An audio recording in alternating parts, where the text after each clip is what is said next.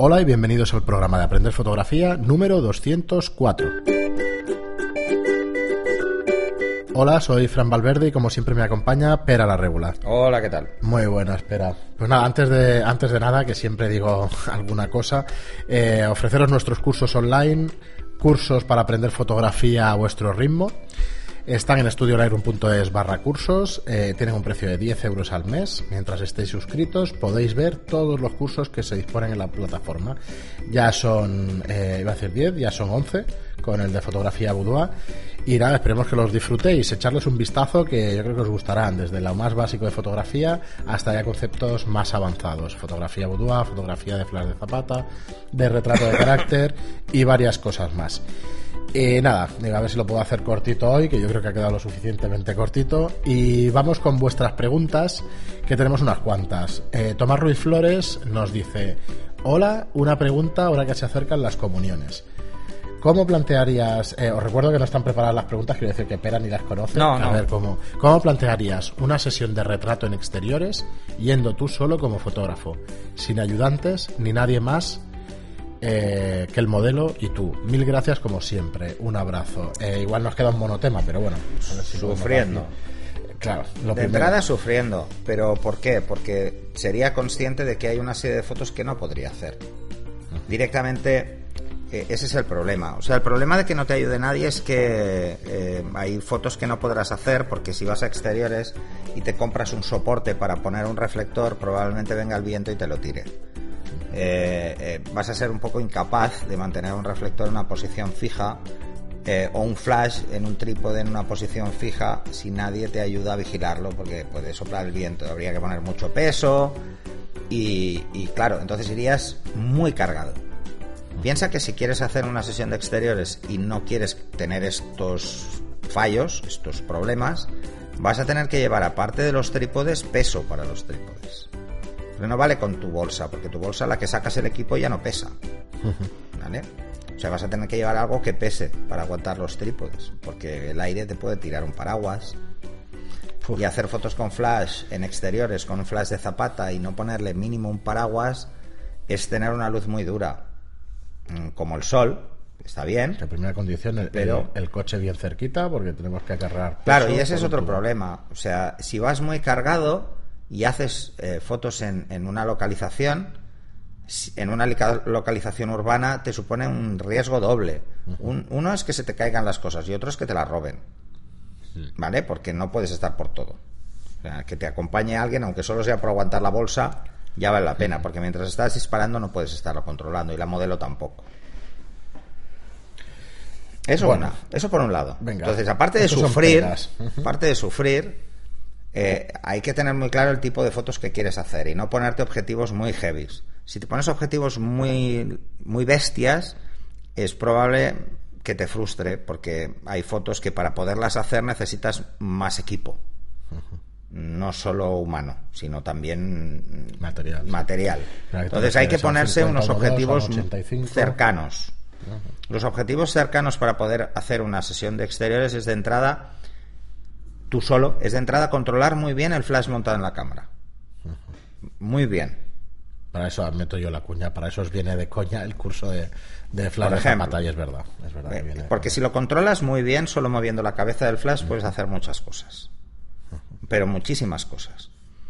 Eh, luego tener, por decirlo de alguna forma, eh, capacidad de adaptación al medio.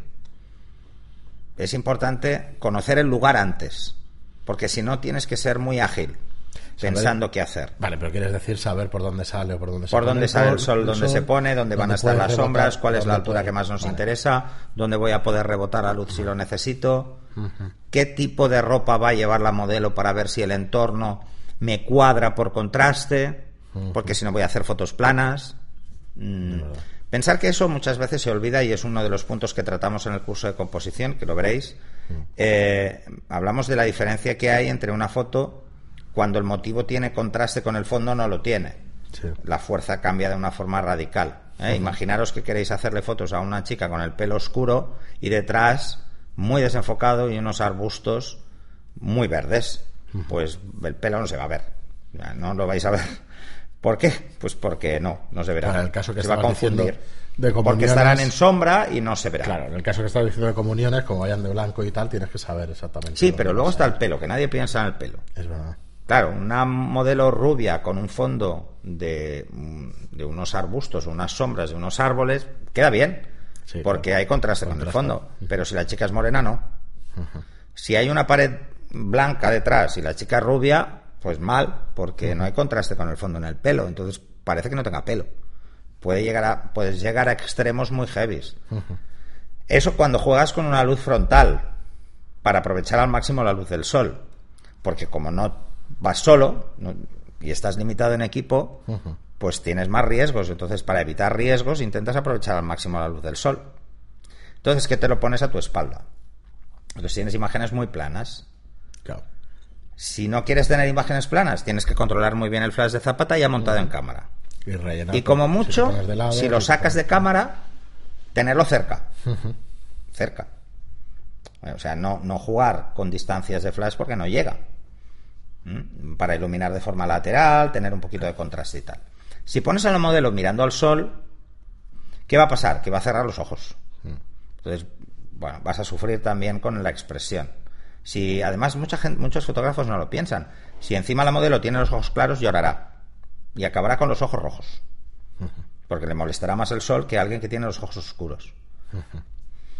Ese tipo de detalles hay que vigilarlos. O sea, hay que conocer el entorno donde voy a hacer las fotos y de antes mirar dónde, cómo, qué ropa va a llevar y dónde cuadra cada una. Hay que planificar más. Cuando vas con equipo, también deberías planificar todo eso, pero tienes una ventaja.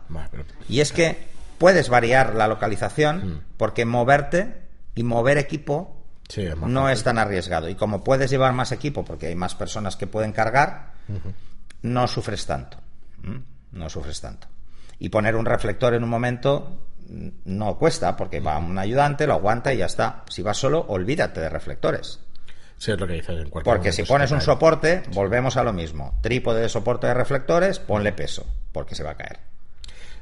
Mira, Porque se cae en estudio y no hay viento. No sé si está, ya sé que hay muchísimas más cosas que decir, pero yo te iba a proponer, a lo mejor una solución, bueno, que tampoco lo sería, pero es verdad que hay un set de Profoto, que es el material que conocemos y Mm. eso, que es ideal para, para estas sesiones y tal, que es el que estuvimos allí en el hotel. El y A1. tal. Sí. El, Bueno, pero no deja de ser el A1 este, el, el flash, digamos, de Zapata, Sí. no, yo me refiero al B, al B1, ¿no? Es, Pero estamos en lo mismo. pero es lo mismo. Hay que poner es un un trípode. set que es bastante portátil y pero y tiene dos cabezas de Pero hay que poner un entonces sí, hay trípode. que poner Es lo mismo que con los flashes de Zapata. Vas a necesitar poner un trípode. Pues no vas a poner el flash todo el rato en el suelo. En una sesión de boudoir lo tenemos relativamente sencillo, porque si pegamos en las paredes, pues da igual que esté más bajo, porque el rebote va a venir, o que esté encima de una mesita. Pero si, por ejemplo, lo que estamos es fuera, vamos a tener que hacer que la luz también esté picada, igual que el sol, precisamente para que no se vea raro. Porque si resulta que el sol entra por la derecha y va hacia abajo, y la luz que meto por la izquierda para darle textura o para darle más tono, la pongo más frontal, y resulta que la sombra va hacia el lado opuesto, Sí, se cruzan y eso. pues es un asco. Entonces, el flash desnudo va muy bien porque me evita llevar cosas, pero va muy mal porque tengo otra luz dura que compite con la luz dura del sol. Entonces tengo doble sombra. Necesito que el flash sea blando. Porque si no es blando, es fácil que tenga dos sombras. Esto para el, retra- para el taller de retrato de, de exteriores, perdón. Sí, pero lo vamos a plantear como una sesión de exteriores como tiene que ser. Entonces, eh, aunque empecemos con, que ir con con un equipo más básico, iremos. Mm, Podemos empezar con un equipo más básico, pero al final, si nadie te ayuda, estás perdido. Muy bien. Y pues ya yo no que- hablo de, de aguantar un California Sunbound, Sí, que es. porque eso, por muy ligero que sea, Sí, ya sí, cogerlo cuesta. Bueno, no sé Muy si bien, te he dado. Sí, hombre, yo creo que sí.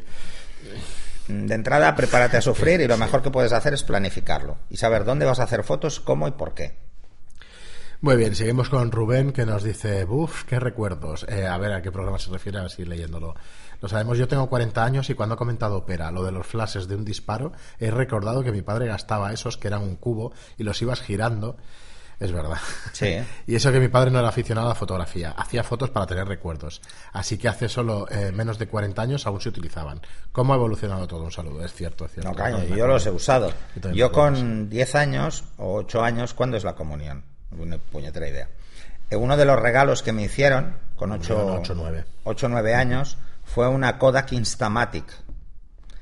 ¿Vale? Que eran unos carretes más estrechos que 35 milímetros que eran de una sola pieza, o sea, eran para torpes. Eh, no, no veías nunca la película, pues se montaba, y entonces nunca podías velarlo porque estaba cerrado. Solo velabas una foto si lo abrías antes de tiempo. Eh, y este venía con, con el flash de cuatro disparos, que era un cubo. Que además, Yo en la Kodak Instamatic, cuando cargabas, si tenías un flash, giraba. Y luego podías girarlo tú, porque te- igual te había fallado uno y lo girabas tú. Tenías solo cuatro flashazos. Perdón. Hoy no toso yo, es Fran. Ostras. Lo digo por si hay alguien ahí. Pues si no- no, conocen- o- Oído visor, oído visor. Muy bien. Si la Sí, mía sí, es más aguda, como mi voz. No, la- Entonces esta la borraré, esta no se oirá. Esta la borraré, la tuya las dejo. Vale. Disculpadme, eh, que es- No, no. cua- me las voy dejando por ahí y tal, pero ostras, intento verlo con las ondas y tal, pero al final, No, cuesta si no te escuchas el programa entero, es imposible. Estoy aprendiendo y el próximo episodio que tengo que escuchar sobre el Audacity es poner marcas en. Cuando Ah. pasa algo, le pones marcas y entonces va directo. ¿Ves? Pero bueno, Es estoy que- en ello, estoy en ello. No, lo que pasa es que al final tenéis que pensar que se nos van sumando las horas Sí, no, es que y siempre al final se hace súper largo todo. Porque cada programa son 30 minutos ya de media. Claro, y prepararlo y tal. Y volverlo a ir bueno. 30 minutos más y editarlo Es que no me da 30 tiempo, más y al final cuando te Yo das la verdad cuenta- es que hemos primado durante estos dos años el, el sacar contenido. Sí. Y yo creo que es, eh, bueno, es importante, pero bueno, a ver si vamos mejorándolo por mi parte. Y seguimos con Pedro Cifuentes que nos dice buenas tardes. Me gustaría que hicieseis un monográfico, ah bueno, ya nos lo había pedido, un monográfico de fotografía deportiva, en especial en pabellones con poca luz. Ah, Muchas sí, lo gracias tengo- lo tengo en la lista, ¿eh? Sí, Lo tenemos en la hacemos, no lista. te preocupes que lo trataremos en un Lo tenemos en la lista porque además quiero hacer pruebas. O sea, eh, a ver Yo si- estuve con la yo niña he el otro hecho, día. Yo he hecho porque tengo hijas Me ya costó lo de la que hacían deportes de interior. Pero me costó un huevo, ¿eh? Tenía que subir a 1600, 3200, ya que era una, un Bueno, asco. no es una fotografía fácil, pero como todo es una cuestión de técnica. O sea, ¿cuál es el problema? El problema es que no puedes subir mucho la obturación. Uno. Efectivamente. eh, y tienes, te ves obligado a abrir mucho. A usar. Pero claro, con el 300 Focales, es que no me daba. El, no me el daba. 2.8 es, de- es poco. Es poco. Yo, eh, ahora que El visto 135 es 135, F2. F2. Entonces ahí tienes- Coño, es un paso entero. Es un paso entero, es el doble de luz. Sí, es el doble. Y parece que no, pero en esos No, no, el doble es el doble. Sí, que se nos olvida. En vez Claro, de, de 1600 en vez de subir estás disparando a a 800. Ya Y cambia el, la cosa, ¿eh? El rango dinámico que vas a aprovechar es mayor. Yo lo Eh, eché de menos aquel día, digo, ostras, esto... ¿Sabes en qué se nota mucho? Hmm. El rango dinámico cuando estás perdiendo por ISO en el pelo. No hay detalle en absoluto. No hay detalle, cierto. pierdes el detalle. Bueno, ya lo, lo trataremos. lo Sí, sí, lo vamos a tratar, lo vamos a tratar. Eh, Porque además, eh, deportes de interior es en parte con lo que jugamos cuando trabajamos en pasarela. En parte. Pues en pasarela normalmente tenemos una luz bastante focal, Uniforme. pero suele ser más baja que en un pabellón deportivo, ¿eh? pensarlo, ¿eh? Pasa que pabellones deportivos normalmente tienes luz natural y tienes luz interior y cuando sale una sombra, cuando te viene cuando te viene una nube, estás jodido. baja de golpe. Baja de golpe. Pero en teoría debe estar iluminado para que se parezca. Es como ir al- es como ir a un estadio de fútbol Sí, sí, de primera, aunque sea de noche, Sí, ahí no parece que es de día. Sí, pero ojo, el ISO es alto, ¿eh? Claro, es que aunque no lo no parezca, no es la misma luz No, que la del sol. no es la misma. Ni se le acerca. Para de hecho, nada. cuando ves un partido a las 4 de la tarde te das cuenta de las sombras perfectamente. Sí, y eso que están las luces igual. Porque solo hay una. Porque la luz artificial no consigue hacer más de una sombra, solo hay una, que es la del sol. Si os fijáis, cuando veis un partido de fútbol veis cuatro, Sí, de las cuatro esquinas. sí, sí, es verdad. Y veis Cuando cuatro. fijas bien, son cuatro. Son cuatro. Además, si os fijáis, son cuatro blandas. No son muy oscuras. Y es porque los paneles son tan grandes y hay tantas luces que no es una fuente de luz puntual. Es la suma de todas esas parciales, o sea, de todas esas puntuales. Entonces, la fuente general es más grande. ¿Qué más? Muy bien, pues eh, vamos a seguir. Ostras, me acordaba, teníamos un montón Vale, pues- de preguntas. Pero venga, vamos a pues ello. J.M. Iglesias nos dice: Buenas noches y enhorabuena por el programa. Hace un mes que os he descubierto y estoy enganchado a vosotros. Como tengo una hora de transporte público para ir y otra para volver de trabajo, poco a poco me voy poniendo al día. Esos pre- son cuatro al día. Eh, una para ir y otra va a volver dos, o sea que No, sí, cuatro programas al día. Pues sí, media no horita, está o sea mal. no está mal, no. A ver. Mi pregunta es sobre el focus stacking o disparo con desplazamiento de foco, como lo llama Nikon. Hace relativamente poco me he hecho con una D850 y una de las posibilidades que tiene es hacer fotos stacking programándolo directamente desde la cámara. Me encanta la fotografía de paisaje y con esta herramienta tengo la posibilidad de realizar paisajes perfectamente enfocados y con unos primeros planos tremendamente nítidos.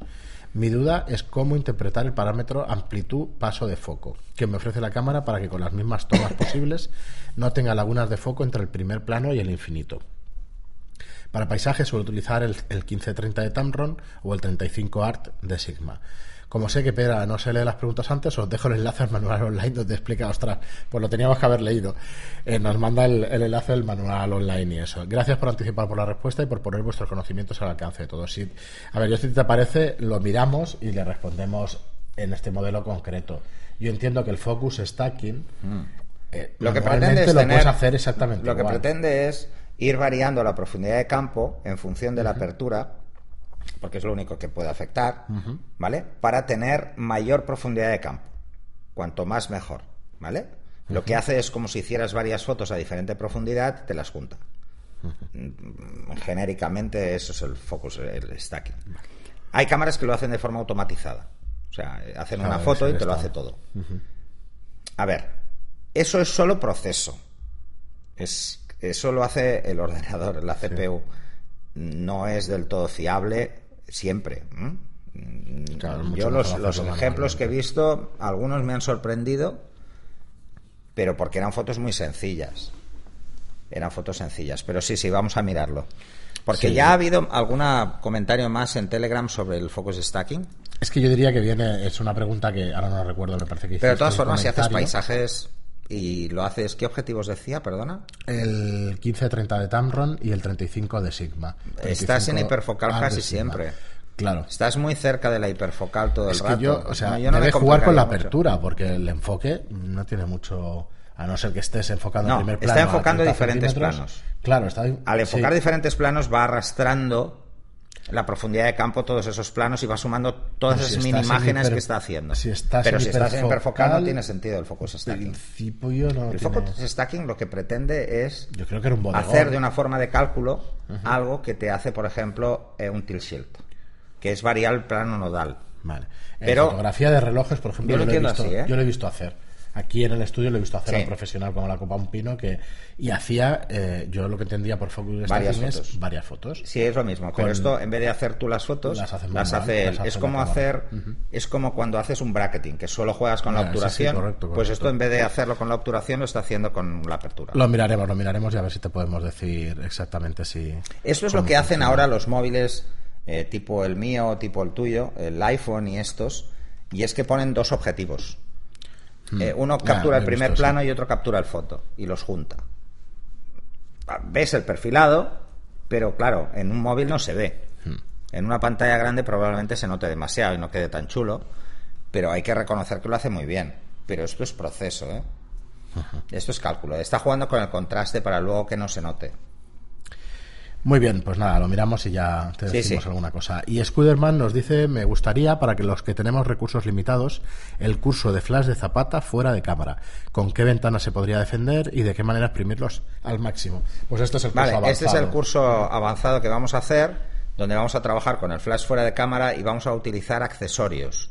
Vamos a ver cómo jugar con ventanas pequeñas, con filtros de color para igualar la temperatura, este tipo de cosas. Muy bien, y Rafael Martí nos dice buenas. Lo primero, agradecer vuestra dedicación a este maravilloso mundo de la fotografía. Y de segundo, y lo segundo, comentaros que tengo un problema de hongos en un objetivo 70-200 Sigma. En un principio veo que los hongos, hongos están por la lente exterior. Lo he ido a limpiar y se me ha quedado un borrón blanco. He oído comentarios de que estos problemas de hongos, por mucho que los limpies o los lleves al servicio técnico, vuelven a aparecer. ¿Es verdad? ¿No interesa? ¿Me tengo que preocupar por la cámara y el resto de objetivos? Eh, Yo no los te tienes que preocupar por dónde estás guardando el objetivo y la cámara, no por los objetivos, o sea, por dónde los guardas cuando no los usas. A ver, una cosa que en químico teníamos todos muy claro y era ese, ese extremo cuidado del equipo, porque lo usábamos menos, ¿eh? También. No lo dejábamos encima del sofá, en la bolsa y nos olvidábamos porque sabíamos que íbamos a coger la cámara al día siguiente. No, eh, lo guardábamos más a menudo.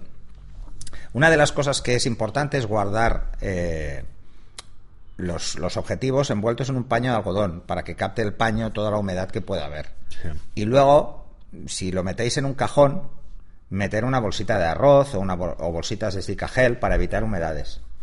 Si te han salido hongos es porque había humedades. Si no, no salen. O temperaturas muy altas con humedad. ¿Y te ha pasado alguna vez para limpiarlo y tal? Yo es que no lo he visto nunca. Eh, me pasó una vez, pero, pero te estoy hablando de igual hace más de 30 años, con uno. Pero el- que era por interiores o Era, era en exterior, me salió justo en los bordes de donde estaban. En los contactos sí que me pasaba. Los contactos antes era muy habitual que te aparecieran manchas de El hongo. material que que era sim- pero era por tocar los contactos con la mano. O sea, nunca toquéis los contactos con la mano, porque en la mano hay grasa y esa grasa al final se pudre y la liamos. Y la liamos. Se pueden reparar, depende del objetivo y depende de dónde esté. Si los hongos han llegado a la parte móvil, es posible que la junta se haya fastidiado. Y entonces, si baila, habrá que cambiar todo el grupo óptico. Si hay que cambiar todo el grupo óptico, muchas óptica, veces sale más a cuenta es un objetivo nuevo. Si solo está en la lente y te ha quedado una mancha blanca es porque probablemente el hongo se ha cargado el cuátet interno que es menos potente que el externo. El externo es por precipitación al vacío y necesitarías mucho calor, bueno, necesitarías una lanza térmica casi para quitarlo, ¿no? Eh, los, los objetivos que hay dentro no suelen tener esas protecciones y es fácil que lleguen a fastidiarse. Porque como no les tiene que dar la luz directa, sino que solo la que se está filtrando ya en el primero, no suelen tener problemas. Es raro, ¿eh? Por eso. Debe ser un objetivo antiguo, ¿eh? En los objetivos actuales es muy difícil el tema de los hongos, cuesta mucho. Porque mira que le he hecho putadas yo a los míos, ¿eh? Dejándolos en sitios que digo... Mira, ayer, por ejemplo, Hmm. que vine de hacer fotos. Pues, ¿qué hice? Mm, había llovido, entonces la bolsa sí que es impermeable, pero la humedad se queda fuera. Lo primero que hice cuando llegué al estudio, ¿qué fue? Abrir la bolsa. Mm. Abrir la bolsa para evitar que la humedad se filtrara donde está la cámara y los objetivos. Lo condensa dentro y te... Se podría Claro. condensar dentro de un objetivo y te abrí- te- tendrías vaho. Y luego eso pues hay que esperar a que se vaya. Si eso se mantiene durante mucho tiempo, podría generar hongos. Muy bien, Rafael, pues espero que te hayamos ayudado y pero, por último... pero te digo que los Yo es que- obje- claro no es que pero bueno eso me podría pasar en el 85 que no está sellado. Pero en los objetivos sellados es muy difícil que pase. Y yo claro hostia hace mucho que no solo tengo un objetivo que no es sellado. Y no es sellado está sellado. Sí, lo que pasa es que no está sí, sellado está- para lluvia. Ajá. pero El 2405, ¿no será? el 24-105 está sellado. ¿Está sellado? Sí, el, todos los L están sellados menos un par que es- son de 10, estudio, 40 o- que es ah, el vale. 8512, es un objetivo de estudio y no está sellado. Digo hostia porque vale la, vale la hostia. Vale Nunca 2.400 mejor dicho. euros. Entonces, joder, ya podía estar sellado aunque fuera para... No, para- ya, ya es un objetivo de es- estudio para sí. retrato. El Sí, igual, igual encareces en 300 euros y no tiene sentido el sellarlo. No tiene sentido porque yo me lo llevo por la calle, pero no es un objetivo que en la calle lo vayas a disfrutar mucho. El 50 lo disfrutas más, el 50 está sellado. Bueno, y por último, Quilla nos dice, como siempre, impresionante e imprescindible, descubriendo cosas que ni siquiera sabía que existían, aunque las tenía ahí. Una duda, ¿los ajustes para fotografiar aves serían los mismos que para fauna en general? Muchísimas gracias por el gran esfuerzo de sacar adelante este ingente proyecto y por compartir vuestros conocimientos con nosotros. Pues de nada, Quilla, y muchas gracias por, Gracias, gracias. por la Eh, no, no son los mismos. ¿Verdad que no? Es no. que hablaste que conocías a alguna persona, ¿no? Del tema de Sí, y sí, tal. sí. Además es un crack del pajareo, que además se le llama pajareo. Pa- Al hacer fotos de... Sí, de pájaros. Qué curioso. Sí. Bueno, que curio- de curioso nada, pero... No, pero hace este, este, es un crack. Voy a intentar que, que, que venga. Sí, lo tenemos ahí pasa es que apuntado Madrid, para está temas- apuntado. Lo tenemos apuntado para Y temas además es marqués, o sea que tendremos un aristócrata. Muy bien. Eh, eh, No, pero es un tío que sabe mucho de esto y yo me he ido a hacer fotos con él de pajareo al, al Delta del Ebro. Eh, Al Delta del Ebro. No, que digo al Delta del Ebro, no. Nos fuimos a la albufera valenciana. Y la verdad es que flipé en colores. Yo he hecho, yo nunca había hecho y cogí una escena que me dice, hostia, tío, el primer día y pillas una escena como esta. Y cogí pues un, un ibis pescando con el pico. Y tengo toda la ráfaga de desde que es que lo, lo veía venir, que estaba mirando algo raro y empecé a disparar y justo tengo todo el movimiento del pico hasta que traspasa el pez, que el pez era el doble que él. Hostia, pues esta no la Y tienes lo que enseñar. A Sí, sí, lo busco y la traigo. si la- sí. Y, la Y además me dejó eh, me dejó su su 600 F4. Él iba con un 800, creo, con un 400 28 o algo así, una barbaridad, un 500. Qué Eh, y ya, nos lo pasamos bomba. Y además, claro, hacer fotos con un trípode, con el gimbal, subidos una barca por el medio de la albufera, era, bueno, además, claro, estábamos solos, eh, porque íbamos con ido también que tenía permisos. y tal, y solamente ahí ya mola. O sea que Sí. un sitio como la Albufera, Pero te das cuenta de lo difícil que es porque Sí, es difícil, a nada sí. que se van un poco los pájaros, el- la velocidad relativa es menor, pero se ven muy pequeños. Mantener el foco es casi Es imposible. muy difícil, se necesitas focales muy largas. Cuesta mucho. Entonces, y luego pecas mucho de la precisión del enfoque. Entonces, no es lo mismo hacer algo, fotos a algo muy pequeño, que se mueve muy rápido, que algo que está en el suelo que es más grande. O sea, no es lo mismo hacer fotos a un ñu, ¿vale? Que está en el suelo y en el peor de los casos se te va a enfocar el suelo y te va a ser el ñu enfocado, que eh, jugar con algo que se mueve y que tienes que tener muy claro que, se te puede ir mucho el foco. Entonces hay cámaras que tienen mecanismos de seguimiento de servo más eficaces para hacer esto que otras. Entonces, eh, yo si vais a hacer este tipo de cosas, os recomiendo una cámara de deportes antes de una cámara no convencional. Eh, si estamos en Canon, pues yo te recomiendo una 1D Mark IV antes que una 1DS. Claro. Porque con la 1DS fui de culo, pero de culo. Sí, sí, se nota muchísimo. Yo Y luego, con de 800 la ráfaga- Y no es veloz para Eh, en pajareo, hostia, tiene que ser rápida. Porque el movimiento de las alas, tienes que pillar un movimiento muy concreto para que la foto sea chula. Me fue muy bien la D3 en su día y tal, que hacía un huevo de fotos por segundo. Y prever el movimiento del aleteo no siempre es tan fácil Sí. como parece. Eh, no, y conoces, si conoces a los animales es más fácil. Por eso Yo esa foto, Estuve un par de tardes. esa foto no me salió mal está- porque como estaba en un cañizal ahí, el pájaro, el ibis, eh, estaba de pie y quieto. Pero cuando tenía que seguir un bicho con el gimbal, me volvía loco. Loco, loco. Loco. Bueno, una de las cosas diferentes es que eh, tú puedes utilizar mano alzada con la mayoría de fauna, aunque tengas un objetivo muy grande, incluso un monopié, pero si vas a hacer pajareo necesitas un gimbal, una rótula gimbal, Sí, porque el movimiento que haces de cabeceo sin un gimbal vas loco. Muy bien, pues hasta aquí el programa de hoy. Eh, muchísimas gracias, como os digo siempre, por estar ahí. Muchísimas gracias por los comentarios de, de iBox, por las reseñas de 5 estrellas en iTunes. Y nada, nos oímos y vemos en el próximo programa. Hasta el siguiente.